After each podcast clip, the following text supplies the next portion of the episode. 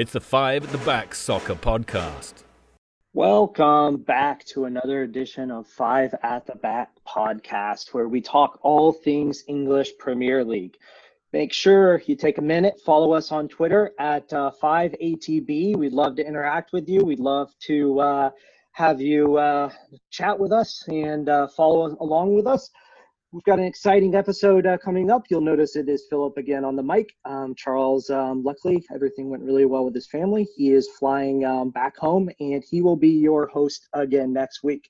But what that means is you get a special treat two weeks in a row. We have our friend uh, Christian representing Manchester United who will be joining us again. Welcome back, Christian. Hey, Thanks for uh, thank helping you, out. Thank you. Hey, before we Uh, go on, I have a quick question. I, I, I wasn't aware of any of the games that uh, played today. Does anyone know the scores? Ah, I see Christian is absolutely buzzing because his United team uh, looked like world beaters again. So you know, one uh, one loss by the champions, and uh, Were the there- banter- Oh, you Were there lost. games? Or what, Were there what was the games? score? I don't, you know, I don't even remember it was so high. Oh, But guess what? okay. Well, uh, So we're, we're going to go over that in a recap. So uh, you're jumping ahead. You didn't read the screen sheet here, so we'll get to that, and you can have your uh, you can have your fun shots at us. But um, we're going to jump into it. Uh, we've got a really exciting episode. Um, so we are going to uh, continue the second part of our season overview. I am going to throw it over to Scott, and he is going to give us. Um, a recap of the middle uh, of the pack for the EPL. And so what we did is we um, we froze the table before episode last week. We broke down the table into three um, chunks, and Scott's going to cover the seven middle teams. Scott, what do you got for us? Thank you, sir. So some things have changed, obviously, but at the, at the time where we froze the table, uh, Spurs were next in line, sitting in seventh. Currently, Spurs are sitting in ninth on 45 points, a goal difference of uh, a positive seven.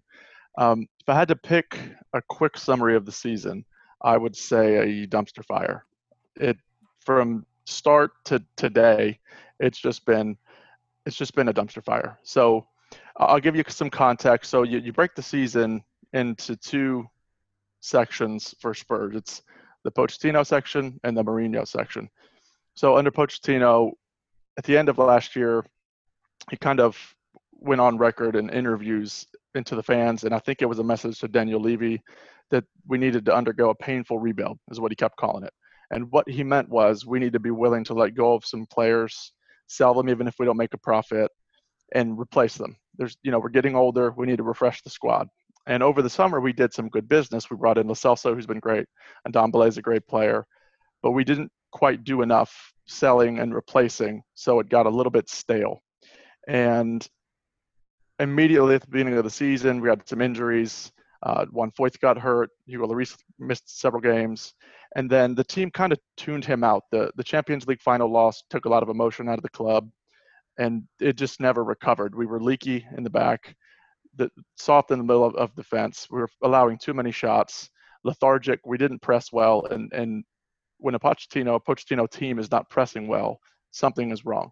That's kind of the key, the stalwart of of the of uh, a well coached, well drilled Pochettino team. So he was sacked in November, and then the next day we hired Mourinho. So that's kind of the section two of the season.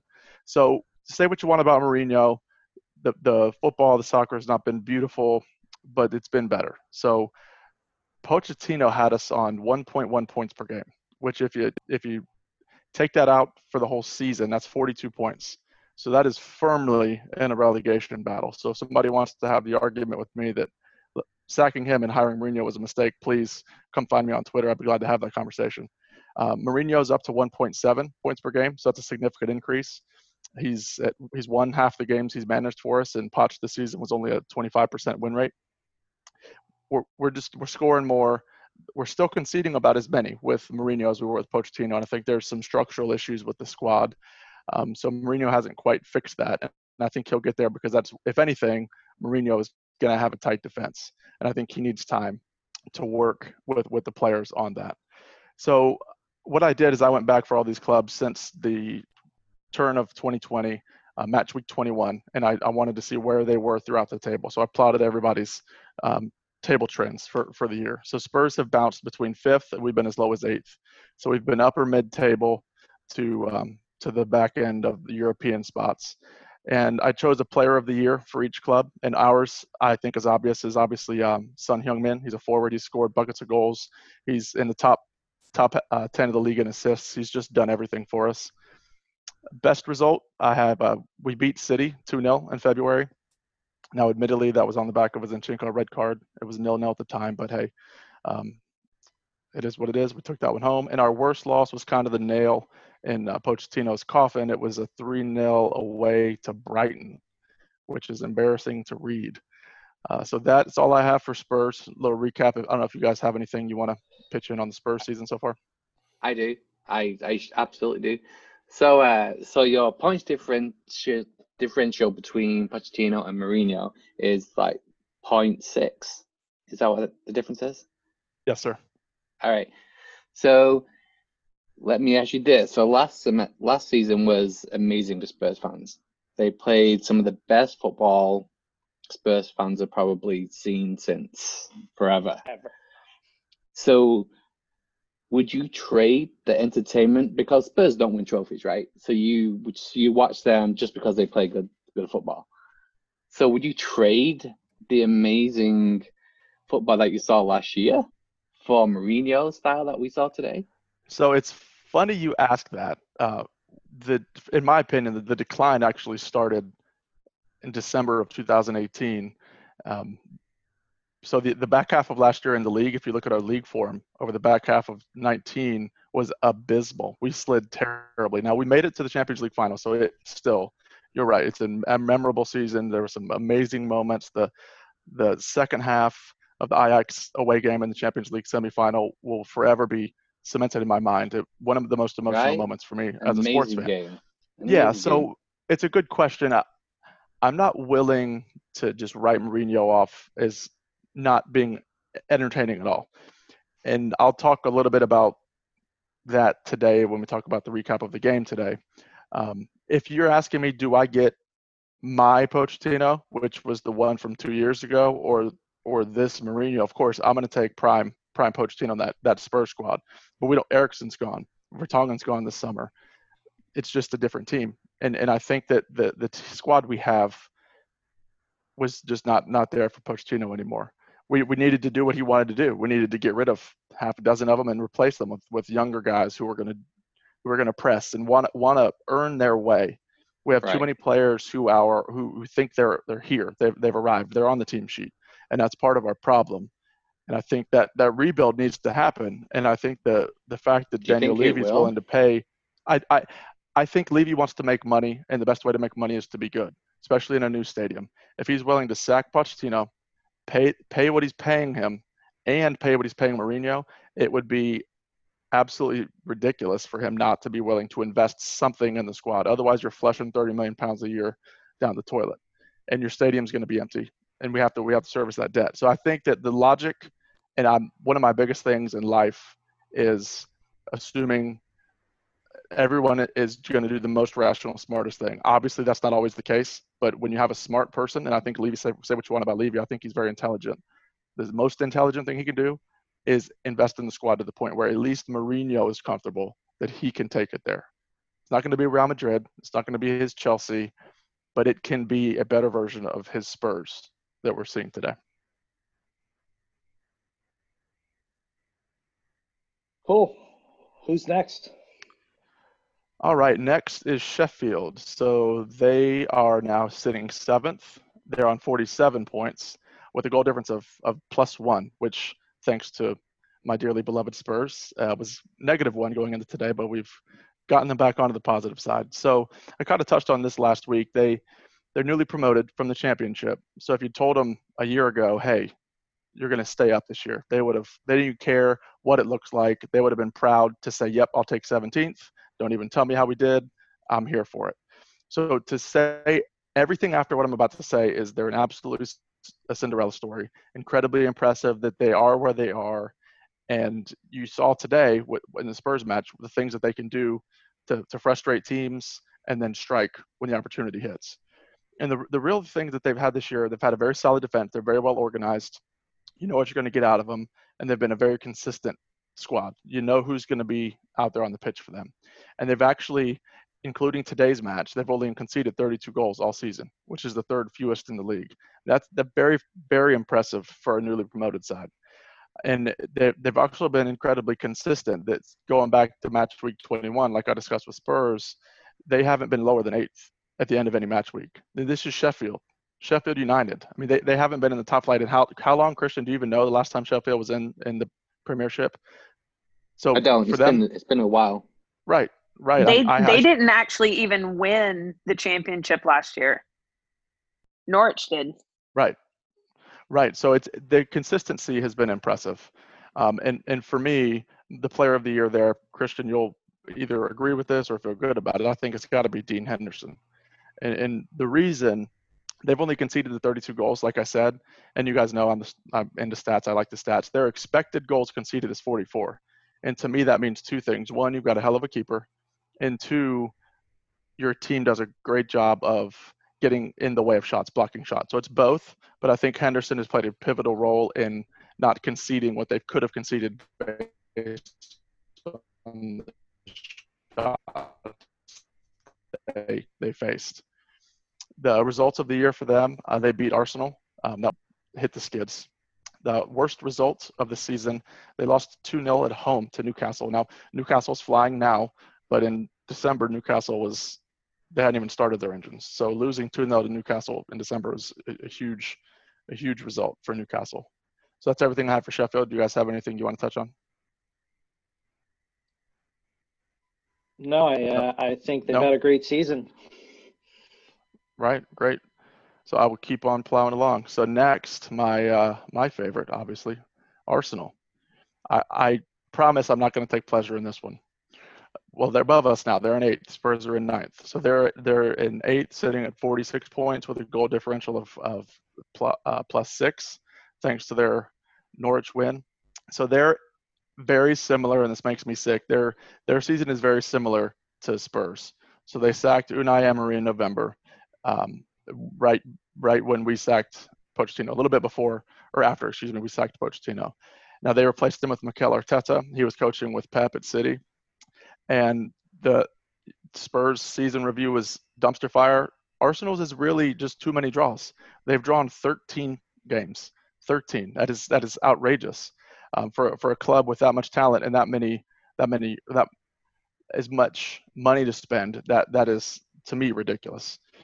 And if you guys remember back in August, they spent 70 million on Nicolas Pepe out of France, and he's been very good this year. He really has been good, but he wasn't what they needed. It's the classic Arsenal signing. It's the the wide midfielder. It's the wide forward that can get forward and, and attack, but he can disappear and he doesn't impact the game where they need it. They're, they still need more help in the middle.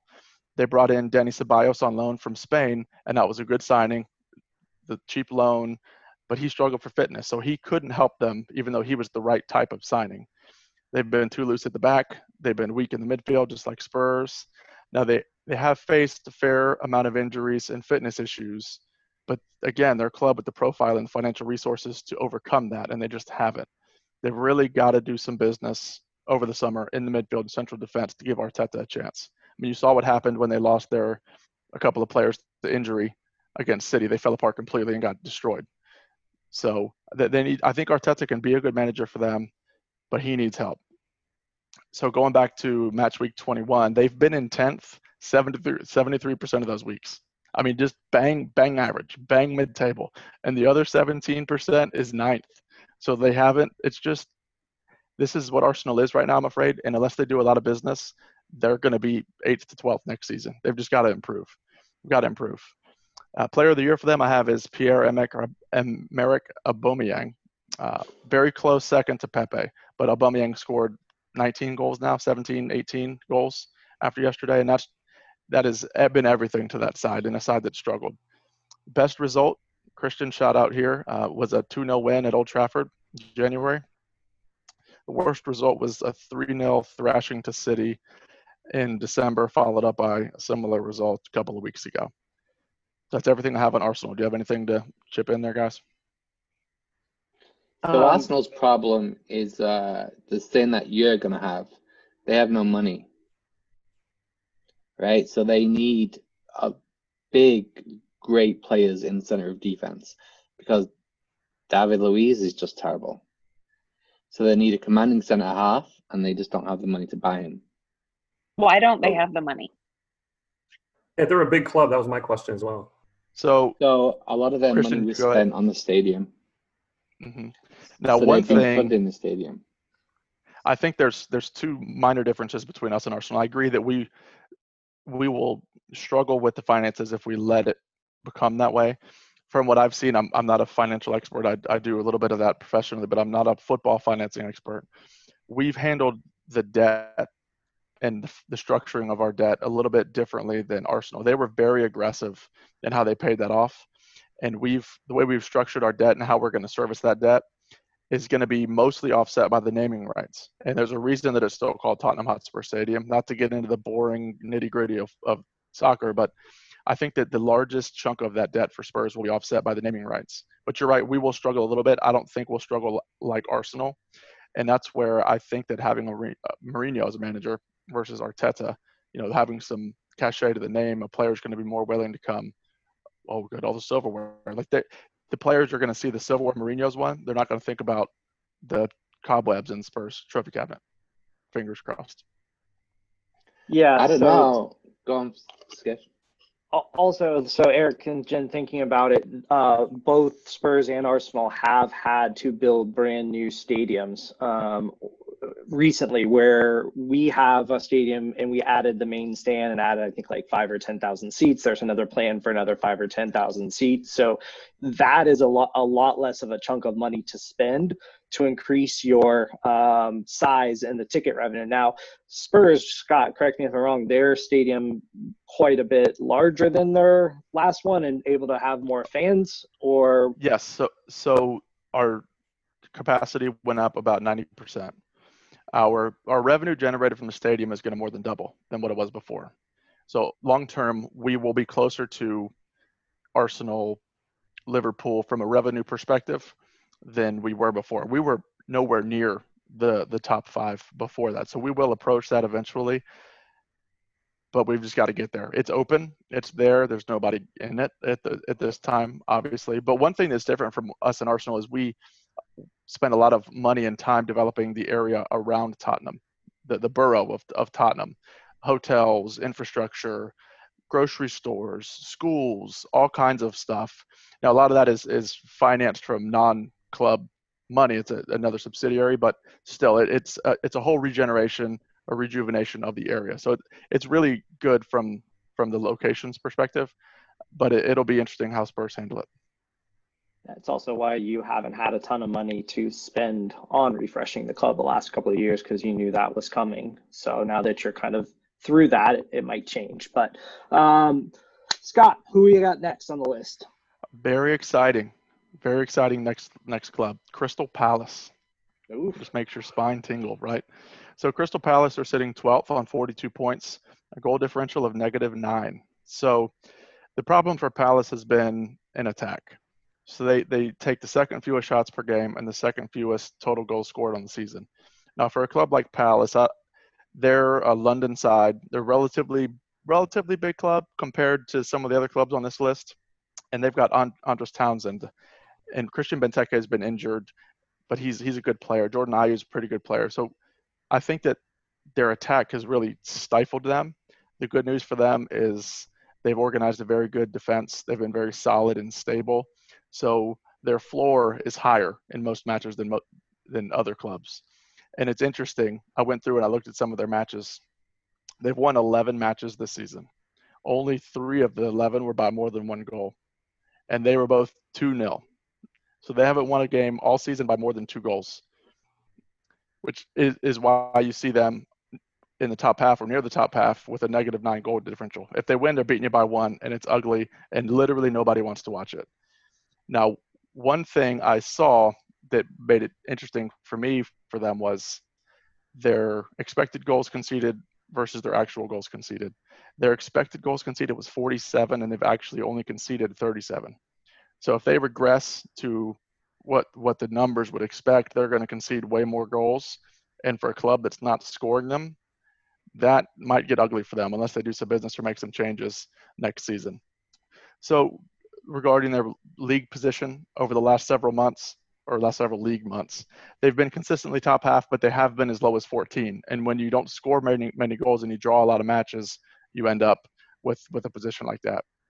Player of the year for them, I have Wilf Zaha as a wide forward.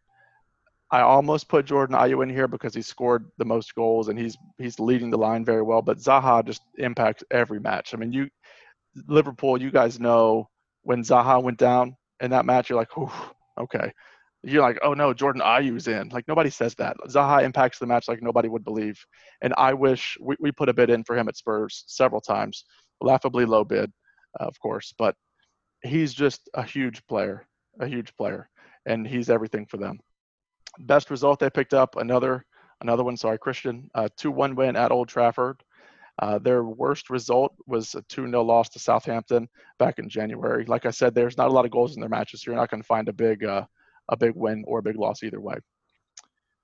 I'm going to keep going through here, and if we have any discussion with these clubs, we can get it at the end. So Burnley is next on the list. They are 10th currently on 45 points with the same goal differential of negative nine so Burnley's interesting. They've they've been the, in the league for uh, several years now, and they're starting to grow. Try to be more a little more more progressive with the ball, but their strength this year has been in set pieces. Now, for anyone who doesn't know, a set piece is a free kick, a corner kick, a goal directly from a throw in, something that's not from just a standard attack, knocking the ball around and then scoring the goal. So they've scored 10, 10 goals from set pieces and that's 28% of their total goals scored, which is the fifth highest in the league. And anybody else in the top half is not even close to 28%. They're surrounded by relegation clubs. Typically, your top half club, they're scoring goals on the counter, they're scoring goals from open play. So Burnley is really bunkered in. They want to get that set piece, and they're gonna they're gonna try to get in with it from a corner or from or from a header from a set piece.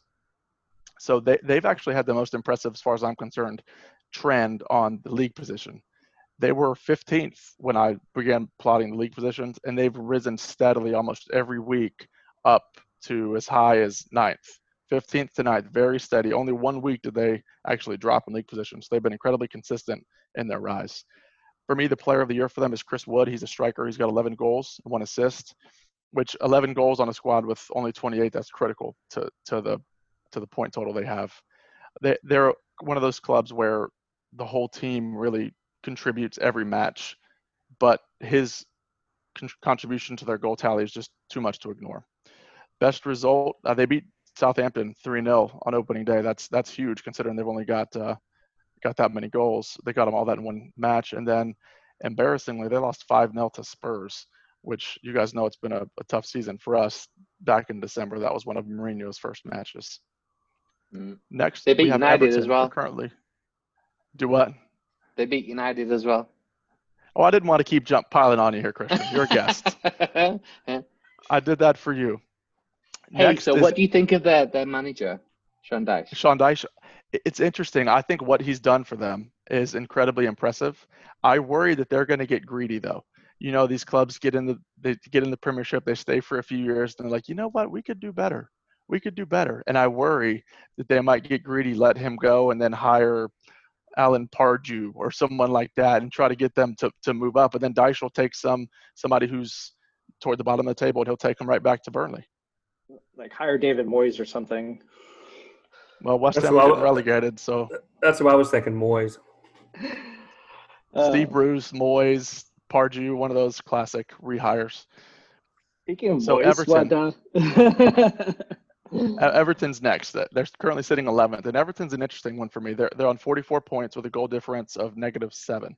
So they're similar to Spurs and Arsenal. They they had a midseason sacking. Marco Silva was sacked in December after only 18 months at the club, and he had a very interesting departure from Wolves that I thought was strange because Wolves were he had them humming, and then he left at an odd time to go to Everton. Now Everton's a big club. Don't don't look at me like that. I know I know Liverpool fans. It they are a big club compared to to Wolves. Uh, um, but where Wolves were in the table, it was just odd to me. And 18 months 18 months later, here he is looking for a job. But Carlo Ancelotti is a big time manager. So the fact that Everton were able to attract him, I think, speaks to the the project that they have going and the potential that they have. So what they've been good at is creating chances. They've had a ton of chances. What they've not been good at is finishing the chances. They've got 48 expected goals this season, but they've only actually scored 38. That is the second largest disparity in the league. If they were on 48, they would be much higher in this list if they'd actually scored those 48 goals. So because of that, I think that they're a, a candidate for positive regression next season. Remember, I was talking about Palace sliding back in the table. I think Everton are probably going to make a leap next season.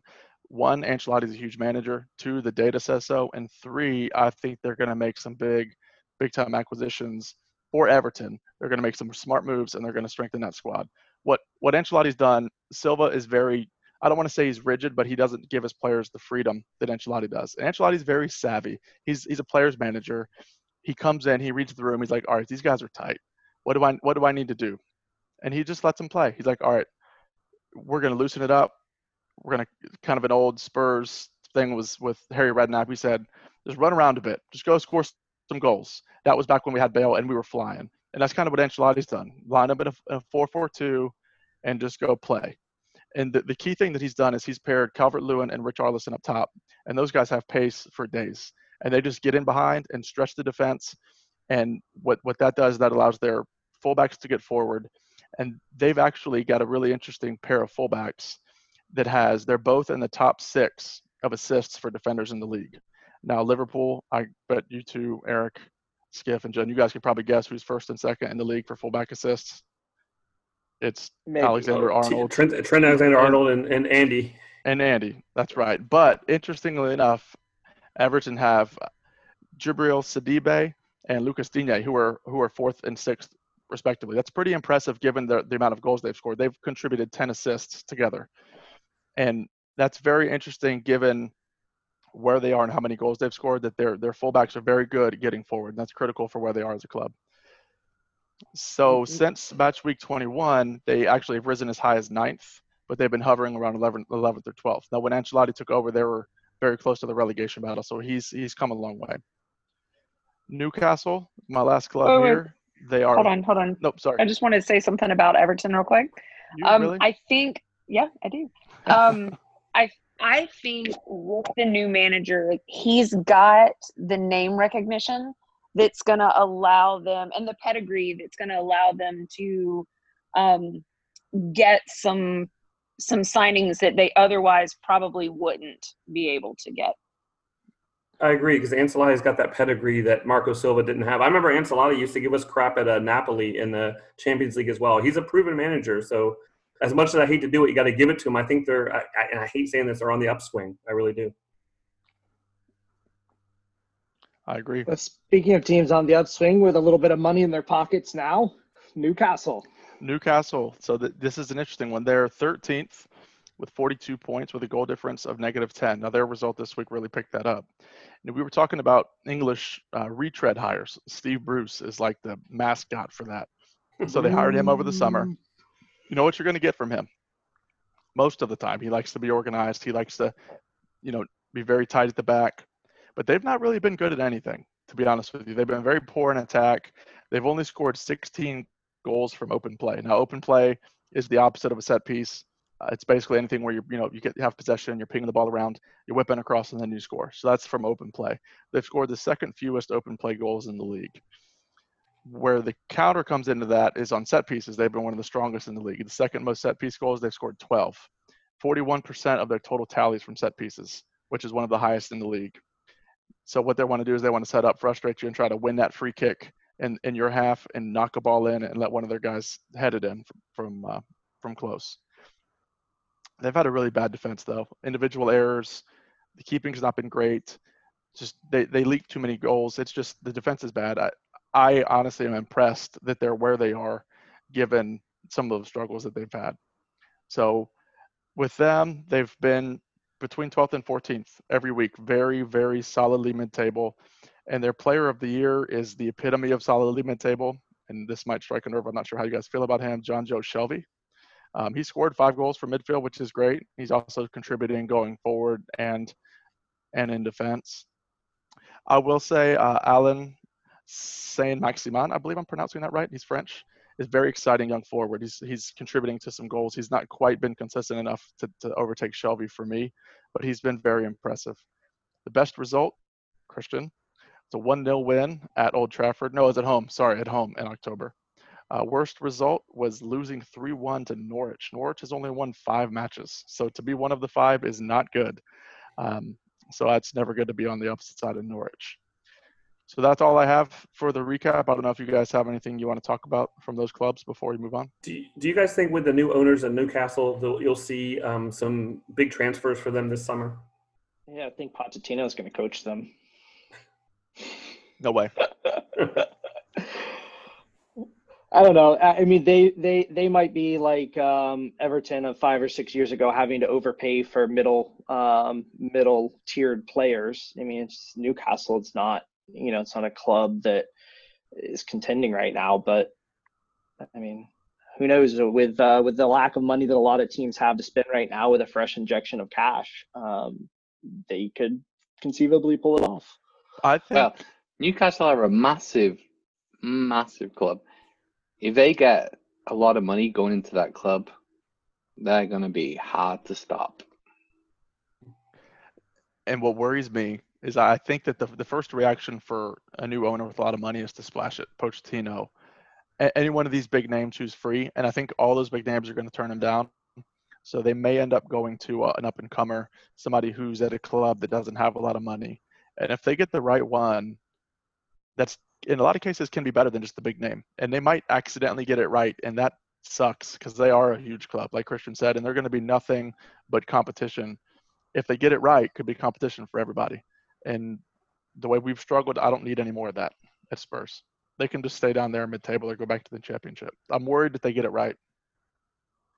I guess uh, only time will tell at this point. So um, we are going to go ahead and um, do a quick recap of our feature matches from last week. Uh, it's going to be Scott and I recapping them, and we are both bitter about it. Um, so I'm going to keep mine really short.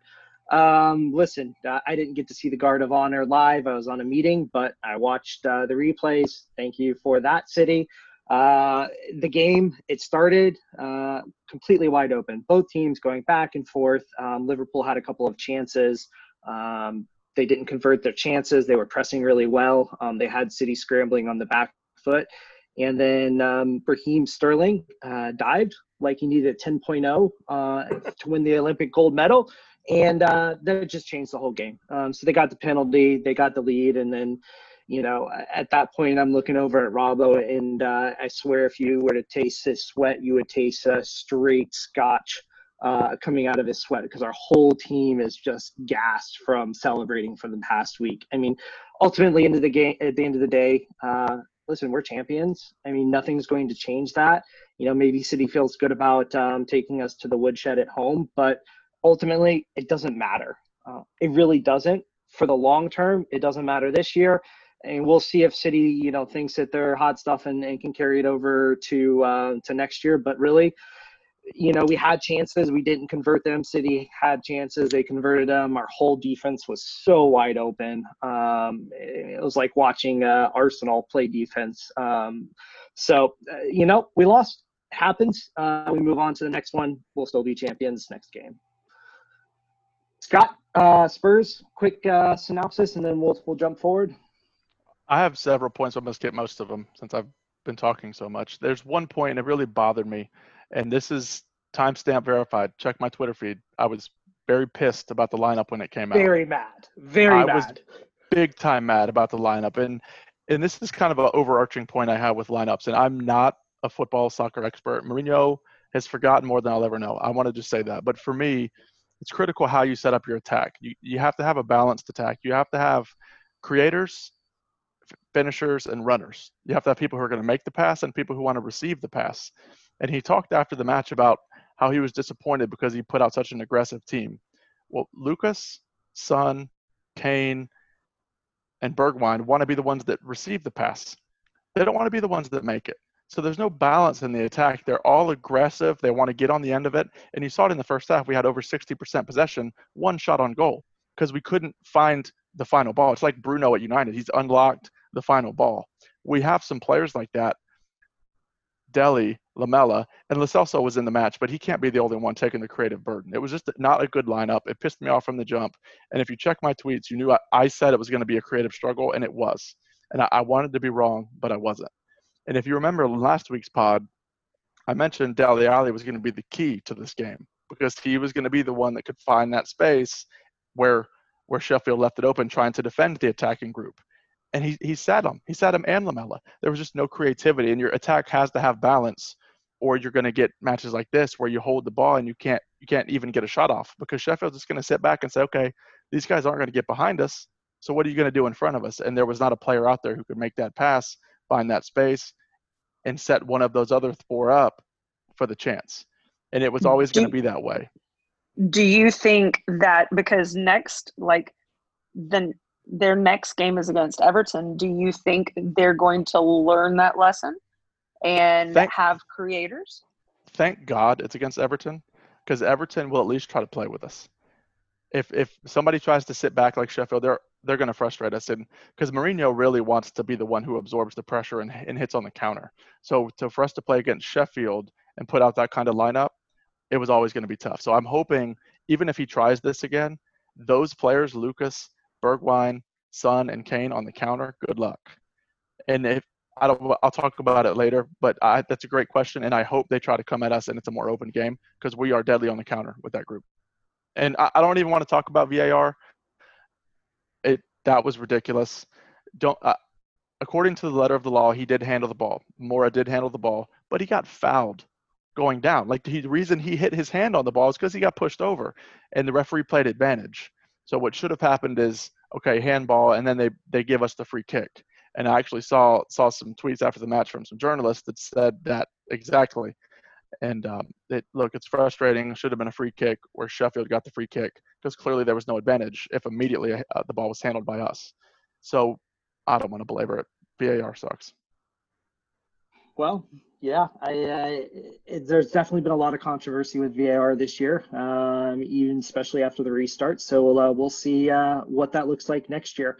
So uh, you touched on it briefly, but uh, we have a couple feature matchups for this week. So we are going to kick it off. Uh, big game uh, for European spot contention. We've got Eric um, doing the recap, or sorry, not recap, the preview of the Wolves Arsenal game Saturday at 12:30 Eastern. Eric. Thanks, Skiff. I really appreciate it. It is a big fixture, actually. Uh, the table position, we got Wolves at sixth in the table. They're fighting for a Europa League, a possible Champions League with the Man City ruling with Man United um, to be determined um, uh, or Man United um, fighting for the position. Arsenal's in 10th place with 43 points. They're probably out of Champions League, no matter what that other player said earlier. In Europa, Spurs are heading with 45, so it's just a tough battle for pride to finish at the top quarter of the table. Um, I did some digging into head-to-head. The Wolves actually drawn or tied the last three matches with Arsenal: one to one, 2018, three to one win, and one to one draw in 2019. Um, beyond that, they haven't really played them uh, close since 2012. Um, their recent form, the re- Wolves' recent form is actually pretty good. They're playing some good soccer. They're unbeaten in their last six. The Gunners are a little bit shaky, having lost four of their last six, um, not counting the FA Cup win. Um, I did some did some elementary digging in some stats. Uh, see the average scored goals per match. Arsenal's at 1.9. Wolves are at 1.7, which is pretty pretty evenly matched to me. Um, the average goals conceded is where it gets a little bit different, right? Arsenal got to 1.2 um, goals conceded per game. Um, Wolves are at 0.9, right? And so I also looked at when they I also looked at when they score goals, right? So if you look at when they score goals, um, the Wolves score um, between 16 and 30 minutes, 22% of their goals. Um, after coming out of the halftime, 26% of their goals. So it's almost it's about half, half of their goals either right before halftime or right after halftime. Um, if you look at Arsenal, we got um, 16 to thir- or 31 to 45 minutes, 23%. Um, coming out of halftime, only 10%. 61 to 75 minutes, about 12%. But then a whopping, what stuck out of me is um, a whopping 76, uh, um, or in 76 and 90 minutes at the end of the game, 43% of the goals have scored. So if you look for a late w- uh, winner with Arsenal, it could be possible. Overall, I just look for a tough matchup. Um, I could see it going being a draw 1 1, 2 1. I know we're getting into predictions um, later. I think it'll be just a, a tough, low scoring game, and it wouldn't surprise you if either team really won. What do you guys think? I'll uh, I'll jump into that um, when I do my picks, but I I think that's a great breakdown. Anybody? Cool. I I see Wolves taking it, but Yeah, well, I guess uh, that's why they play the game, is what they say. Uh, Scott, I know that uh, you you had a chance to put in a throw Lons, uh, Lonzinger and uh, are ready to uh, chat again because you've got uh, another game coming up um, that's pretty big. So Tottenham Everton, you, you touched on it briefly. Uh, finish your breakdown for us. I'm gonna apologize for everyone who hates my voice as much as I do that I've been talking so much. But so this one I've kind of touched on it a little bit. So I think it really really is going to come down to a couple of key things. Like I touched on earlier with Everton, between Sidibe and Digne, they've kind of contributed. They've definitely contributed, excuse me, quite a bit to their attack, and that's such an interesting matchup against Spurs, a club who want to get forward and who want to put the pressure on you. It's going to be an interesting battle, and if you just watch our wide forwards and where they are on the pitch compared to Everton's fullbacks, so Everton wants to get Sidibe and Digne forward. Well, good luck because you're going to be defending Son Heung-min and Steven Bergwijn, two of the fastest, most electric wide forwards in the league. So if, if Everton try to push those guys forward, Son and Bergwijn in behind them are going to just burn them. And good luck with the central defensive pairing with them and Kane through the middle. But what that does mean is if they do get forward, they're going to have some some chances to whip crosses in. And I'm not as confident in Davinson Sanchez and Eric Dier to control crosses. The good news is Calvert Lewin and Richarlison aren't great with their head. So, but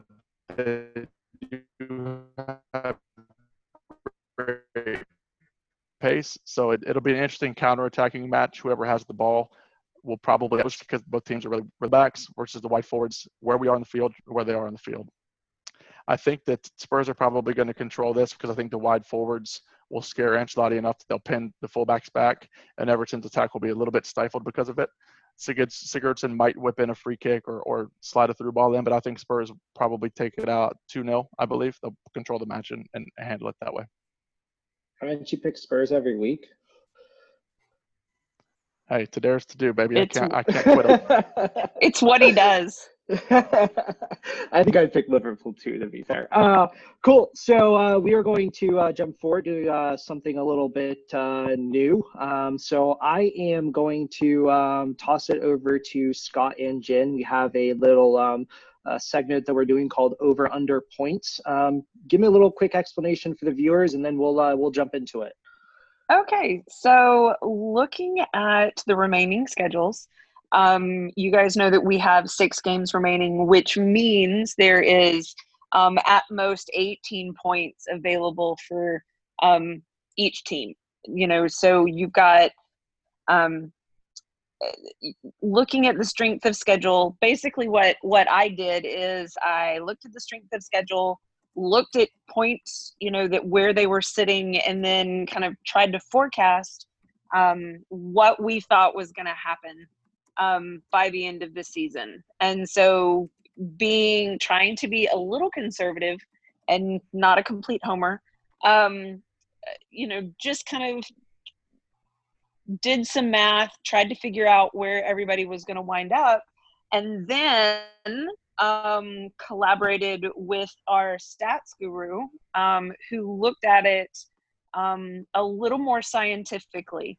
Um, one of the things that I thought was really interesting in our conversation um, was the way that the lack of crowds, not playing at home in front of a home crowd, not playing away in front of an away crowd, um, really kind of neutralizes, I think, some of the matchups that um, that would have potentially been, you know, maybe the outcome would have been a little different. But um, yeah, so is there anything you want to add, Scott, before we actually give them the numbers? No, no, I think you did a great job. Just really quick, all I did, I went in and I, I checked what, if, if you remember, I've touched a little bit on expected goals scored and expected goals conceded, and there's kind of a, a offshoot of that, which is expected points.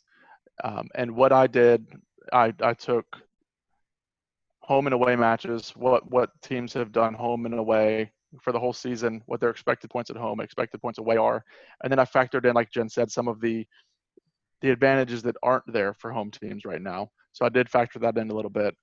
And I said, okay, based on the expected points data, this is what their point total would be. And Jen and I collaborated and said, okay, this is what the data says, and this is what Jen, her brilliance and her reading of the schedule says. And this is what we think the over under should be for points. All right, so let's let you guys weigh in. So, all right, so Liverpool is currently sitting at 86 points.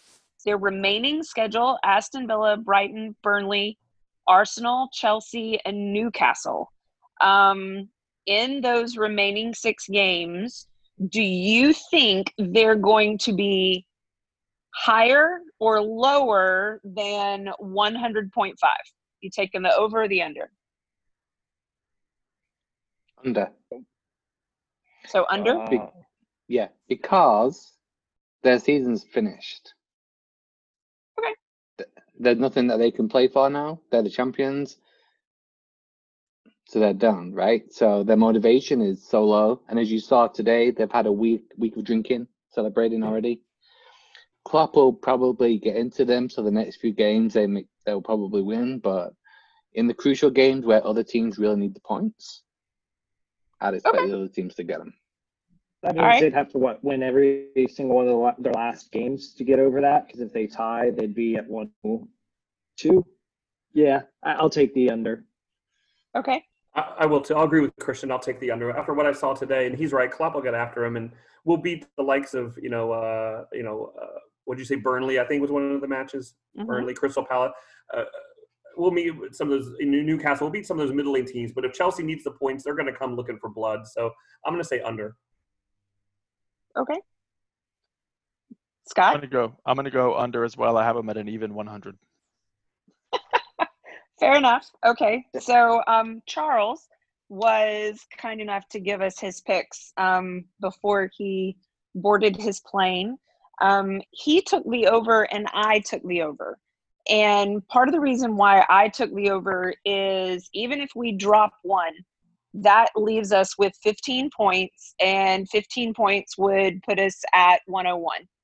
So um, I think after the butt whipping they got today, um, I think part of what will be going on in the back of their mind is we can take their um, Centurion mantle from them. But anyway, so we'll see. Okay, so Man City um, is sitting at 66 points right now. So they're remaining. So they've got Norwich, Watford, um, Bournemouth, Brighton, Newcastle, um, and Southampton. So, crunching the numbers, do you think they're going to be over or under 81.5? Under. Christian? Over. I can't see City losing again this season, apart from to United in the FA Cup final. Fair enough. I definitely, Okay. I, def- I think they're out for blood. I think they're definitely over, and that's a pretty easy fix uh, schedule with the fixtures. I, I s- definitely say over. Bet the house over. Okay.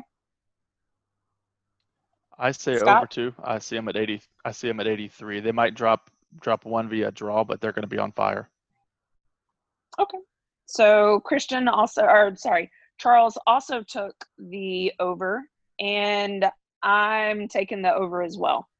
So, okay, Leicester, which we've been kind of mean to, but they brought it on themselves.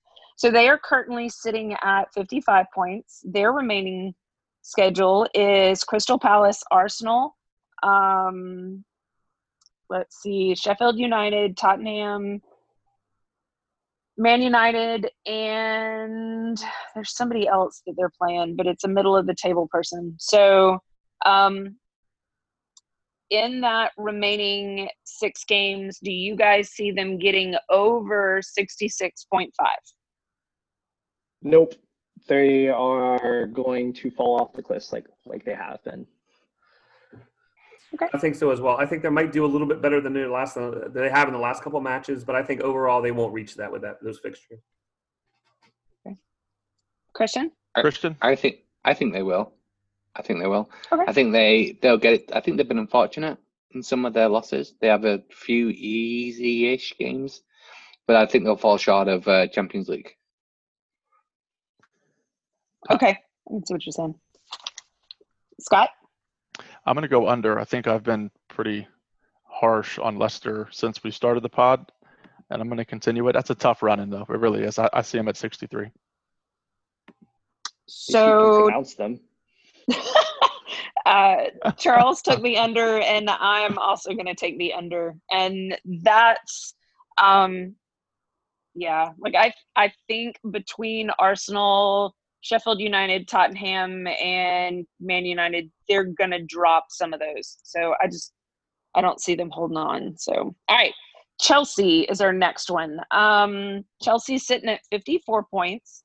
Their remaining schedule is Watford, Crystal Palace, Sheffield United, Norwich, Liverpool, and Wolverhampton. Do you guys see them scoring enough points to go from 54 to 66 and a half?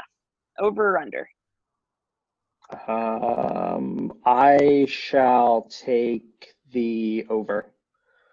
Okay. I will too. I think they're I think they're red hot. I think, like I said, the fixtures have a lot to do with it. I think the fixtures are very favorable favorable towards them. I'm gonna take the over as well. I'm taking Christian. the under. That's under. They'll bottle it. Okay. Scott? This is interesting. I, I went through their fixtures and I had them right at 66, which would be under, but I hate them. So I knew I was a bit too pessimistic. So I'm gonna I'm gonna take the, the half point hook here and I'm gonna just go over. Okay, so Charles took the under, and I'm going to take the under as well. I just think between Liverpool and Wolverhampton, um, I just uh, and Sheffield United, I just I don't know if they're going to be able to get it all done. So, okay, so Man United currently is sitting at 52 points. Um, their remaining schedule is Bournemouth, Aston Villa, Southampton, Crystal Palace, um, Leicester, and then they've got one more. Um, yeah, and West Ham. Sorry. So in those six games, do you think they've got enough to get from 52 to 66 and a half? I hope they get zero more points, so I'm taking the under. Christian, or do you want to do you want to save yours for last since No, these are your I'll, I'll go with I'll go with under as well. What? Okay. All right. No, no, no, no, no, no, no. That's a reverse jinx. I've known you long enough in the past three weeks. Three weeks. That's a reverse jinx. I know what you're doing. United are, are flying. I think they might take every point they can possibly take. I- I'm going over. I agree with Scott. Eric? I think they are flying. I'm, I'm gonna go over as well. Easy. Okay. So Charles is going over and I'm going over. So I think at most they may tie one, but I see them, if not winning out completely, at least winning five of the six. So, okay, Wolverhampton is also sitting at 52 points. So their remaining schedule is um, Arsenal, Sheffield United, Everton, Burnley, Crystal Palace, and Chelsea. So, in those six remaining games, do you think they are going to be able to go from 52 to 63 and a half? Over or under? Um, I'll take the over. I think that they are hot. I think they're the only uh, one of the teams uh, that we're talking about here that have a chance at the uh, Champions League. And um, I don't know if they get it, but I'll take the over. Okay, Christian? Under. Okay. They, they they they score goals in the second half. They're very lucky. Okay. Scott? I went over here barely, but I'm going to go over. Eric? As much as I'd love to, I'm gonna go under. I, I just think that one of the things one of the things that makes them not a top four side is they'll lose to somebody that they really shouldn't. I think they'll lose a couple matchups that they really shouldn't. So I'm gonna go just under. Okay, Charles went under, and I'm actually going to take the over on this one. So um, I think they may tie some, but I don't necessarily see them losing a whole bunch. Okay, um, so when we did this, we had the top eight, and um, today's games added a wrinkle. So we're going to just, we can come back to Arsenal, possibly.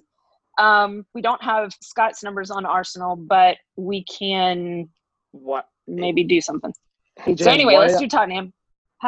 Hey Jen, why don't uh, since we've got really looking at the the Champions League spots, we've got a top six that are um, you know in there for that spot. Why don't we um, cut it off at this point since the table's kind of changed since then, and we uh, we move on to um, the pick'em recaps and uh, the pick'ems for next week's games. You know what? So- Why don't we do this? Because we do have the data on the other ones, instead of doing it now, why don't we do it and put it on Twitter? Perfect. Um, and we can, you guys can see what we do for Tottenham, Sheffield United, and Arsenal online. Absolutely. And then if you guys uh, want to follow us on Twitter, uh, Jen's put a lot of time into this. Follow us again, uh, F I V E A T B, and then uh, we will uh, we'll talk about this uh, there. So pick 'em recap. We uh, we neglected to uh, to give you the recap of our week one results. Uh, the host did a poor job uh, on uh, bringing that up last week, so he is going to correct his mistakes from this week uh, and give you a quick rundown. Week one saw Charles come in strong with the lead at five, Scott in second at four, Jen with three, and Eric and I picking up the rear with two wins in week one. Week two, though, game changer. Jen, four, four wins that you picked last week, just crushing the competition because the next closest one was Eric with two. Christian and I uh, managed one apiece, and uh, Scott, uh, much like Spurs trophy case, a zero. Uh, so we're gonna go Totally ahead and throw the United. for. We're gonna throw the United uh, scores together uh, for purposes of uh, tallying, uh, and that brings Jen into a solid first place lead of seven. Uh, Charles uh, with six. Scott and Eric with four, and me bringing up the rear with with three. So, with that being said, we're going to go quickly through this week's games. Christian, you are going to run through them. We are going to give you our picks, uh, yay or nay, and, or tie, I guess, and then we'll uh, we'll jump uh, to the automatic loser. Christian, who we got this week? All right, so the five games that I chose, uh, uh, both from the bottom and from the top. First one, relegation battle, Norwich versus Brighton. Jen. Hey, Jen. Sorry, sorry, sorry, sorry. Um, I actually am going to go with a draw on this one. So, um, and Charles again sent me his stuff, and he's picking Brighton. All right. Eric. That's a, like you said, it's a great relegation battle. I can see it low scoring. I'm going to go with draw as well, if that's okay. Phil. Yep, uh, I've got uh, I've got Brighton. Scott. I have Brighton too. Two teams that are very open for being newly promoted. It's going to be a fun one. 2 0. I'm going to go for Norwich. They have to win eventually. All right. Second game I chose Europa League battle Wolves versus Arsenal. Jen. So I'm going with Wolves, and Charles picked draw. Oh, this is All a right. good one. You, you picked some good matchups this week. I'm going to go with uh, Wolves in a tight one. Wolves. I've got Arsenal. Scott. That is disgusting, Skiff. I got Wolves 2 1. I've also got Wolves. There's no way Arsenal can handle uh, Wolves front line. No way. All right. The third game that I chose is Burnley versus Sheffield United. Jen. I'm going to go with Sheffield United. And so is Charles, apparently. Mark me down for Right. Sheffield as well. I'm gonna keep picking Sheffield until they actually win. They did today.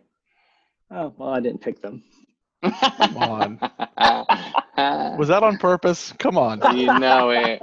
We planned it. Scott, this this match is going to be 90 minutes of the Spider-Man meme where they're just pointing back and forth at each other. It's the same squad. No nil draw. I'm going to go for Burnley. I think uh, I think Sheffield's win today was an anomaly because they were playing an easy team. All right, number four, Leicester versus Crystal Palace. Jen.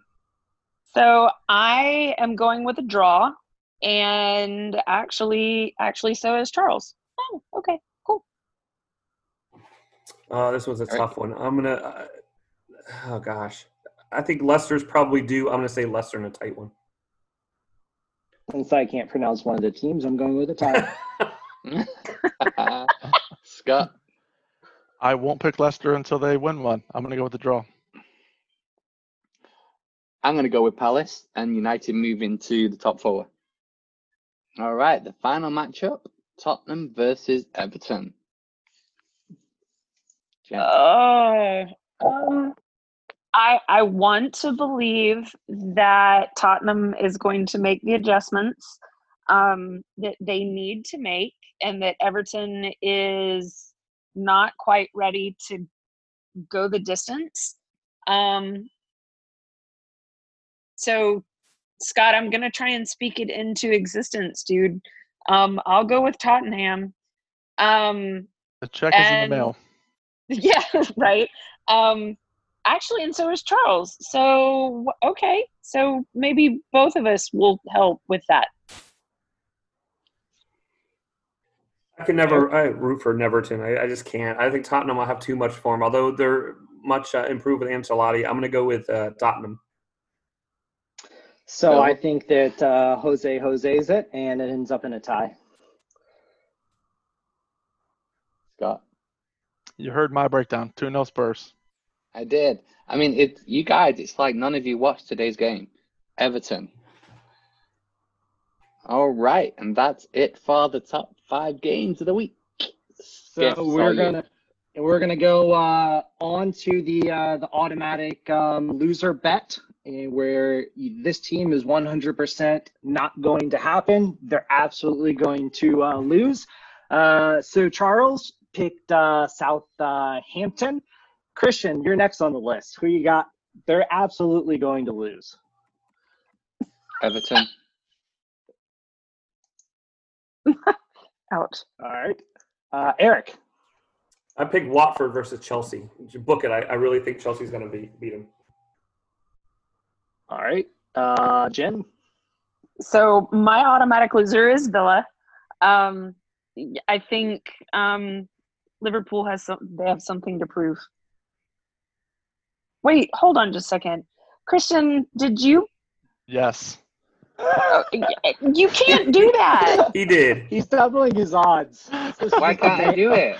So There's main no You can do whatever you want. There's The no main rules way in to this, do in it Fair this enough. I, podcast. I, I'm just letting you know. If you weren't a guest, that would be super shady. Okay, uh, whatever. It'll end up a draw now, and he'll, he'll lose both. Good, Scotty. I'm going to go with Watford. As much as it makes me sick for Chelsea to win, that West Ham match is going to piss them off. West Ham had three shots on target, and they scored all three. Chelsea's going to be pissed. Watford. Uh, and so I picked Bournemouth uh, as my uh, automatic loser. And that will bring us to the underdog victory. This team is not favored in the odds. Um, the odds say that if you put money on them, you're going to lose your money. But hey, we're not putting any money on them. And, you know, I'm way behind in this pick 'em contest. I mean, you see me, I, I'm kind of like, um, you know, Manchester United looking up at Liverpool uh, with how far back I am. So I went ahead and doubled up. I'm going to say that Arsenal uh, is the pick for me in both my pick 'em and my underdog. So two points for me on the line here uh, with my pick. Scott, who you got? Very brave of you to rest the fate of your pick'em season on Arsenal. Right? Arsenal, you're, you're going to do that? I'll let you. Let's let him change his mind, guys. You want to let him change his mind? Nope. You heard it. I All right. heard it. It's All right. typed in All the thing. I think it's hilarious that West Ham are the favorites. You know they're go. I think they're going down even after the Chelsea fluke. Burnley are going to beat West Ham. Three shots on target. They scored all three. No chance. Burnley Burnley beat West Ham on Wednesday. Jen. So, okay, so my underdog is going to be Southampton. Um, I just I, I think they're going to get the job done. cool. Well, my my underdog needs to actually be changed. So whoever's doing that, Jen, if you want to change, it. I said Leicester up ahead for the pick'em. Uh, I'm actually going to go with Palace. I'm going to re- reverse that. and Go with Palace and the close one over Leicester. Palace will be the underdog winner. Christian. Bournemouth for the upset at Old Trafford. See, the reverse jinx. It's just too much juju. It's too much juju. The juju is strong on you, Christian.